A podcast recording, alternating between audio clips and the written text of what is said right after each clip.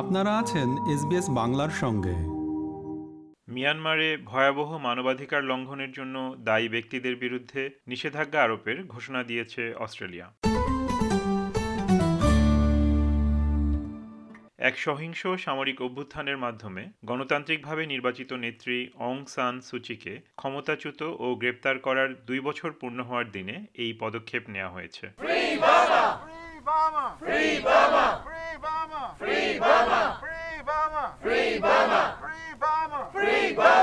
ক্যানবেরায় অস্ট্রেলিয়ার মিয়ানমার দূতাবাসের বাইরে বিক্ষোভকারীরা ফ্রি বার্মা স্লোগান দেওয়ার সাথে সাথে মিয়ানমারের সামরিক শাসকদের ছবি পোড়াচ্ছিল। এই বিক্ষোভের অন্যতম সংগঠক ছিলেন Australian coalition for democracy in বার্মার মং মং থান। তিনি বার্মা থেকে শরণার্থী হিসাবে অস্ট্রেলিয়ায় এসেছিলেন এবং উনিশশো আটাশি সাল থেকে সিডনিতে অবস্থান করছেন। তিনি বলেন, বার্মায় যা ঘটছে তা মেনে নেওয়া খুব কঠিন এবং তিনি সেখানে গণতন্ত্র ও স্বাধীনতার জন্য লড়াই করতে প্রস্তুত। The country just drawn into uh, hell. The people are suffering every corner of the country since the military took over the power. So there is no peace, there is no human rights, there is no democracy. We want the international community, Australian community and the government to do as tough as possible action against the military regime and their supporters. Australia সরকার সেই আহ্বানে সাড়া দিয়েছে। পররাষ্ট্রমন্ত্রী Penney Wong বলেছেন, মিয়ানমারে মানবাধিকার লঙ্ঘনের জবাবে অস্ট্রেলিয়া নতুন করে নিষেধাজ্ঞা আরোপ করবে। This includes targeted financial sanctions and travel bans on sixteen individuals who are key figures in the military regime and targeted financial sanctions on two military controlled entities. গৃহবন্দী দশা থেকে গণতন্ত্রপন্থী নেত্রী অং সান সুচির মুক্তির মাধ্যমে মিয়ানমারে এক দশক ধরে যে রাজনৈতিক সংস্কারের সূচনা হয়েছিল, দু হাজার একুশ সালের এক ফেব্রুয়ারি সামরিক বাহিনীর ক্ষমতা দখলের মাধ্যমে তার অবসান ঘটে। সেই অভ্যুত্থানের রাতে সুচি এবং তার উপদেষ্টা অস্ট্রেলিয়ান শন টার্নেল সহ অন্যান্য কর্মকর্তাদের গ্রেপ্তার করা হয়। এর প্রতিবাদে লাখ লাখ মানুষ রাস্তায় নামলেও কোনো সমাধান আসেনি, বরং বহু মানুষের প্রাণহানি হয়েছে, কারণ সেনাবাহিনী যে কোনো ভিন্ন মতকে দ্রুততার সাথে দমন করছে। মানবাধিকার সংস্থাগুলি বলছে, প্রায় তিন হাজার মানুষ নিহত, প্রায় চোদ্দ হাজার আটক এবং পনেরো লাখ মানুষ বাস্তুচ্যুত হয়েছে।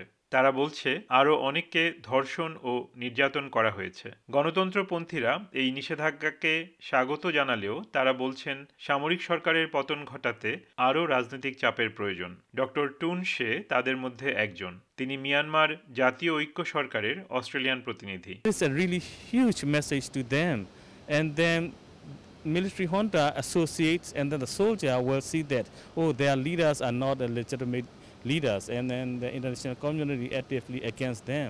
So there, that even it is symbolic, there is really affected.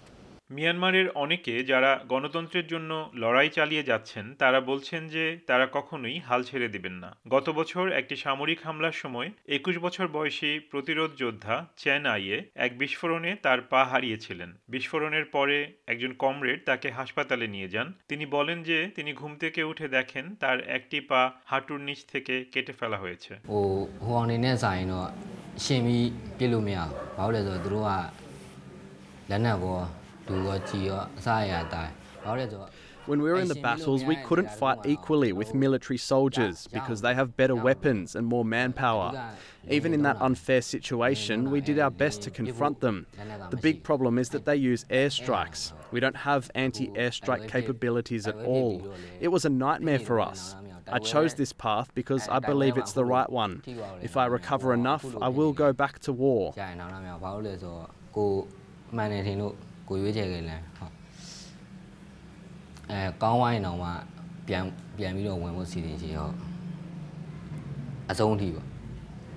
এই প্রতিরোধে যোগ দেওয়ার বিষয়ে তার কোনো অনুশোচনা নেই, বরং এর শেষ পর্যন্ত তিনি লড়াই চালিয়ে যাবেন।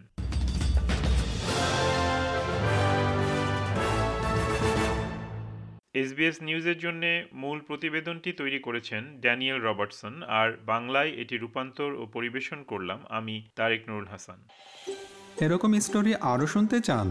শুনুন Apple podcast, Google podcast, Spotify কিংবা যেখান থেকেই আপনি আপনার পডকাস্ট সংগ্রহ করেন।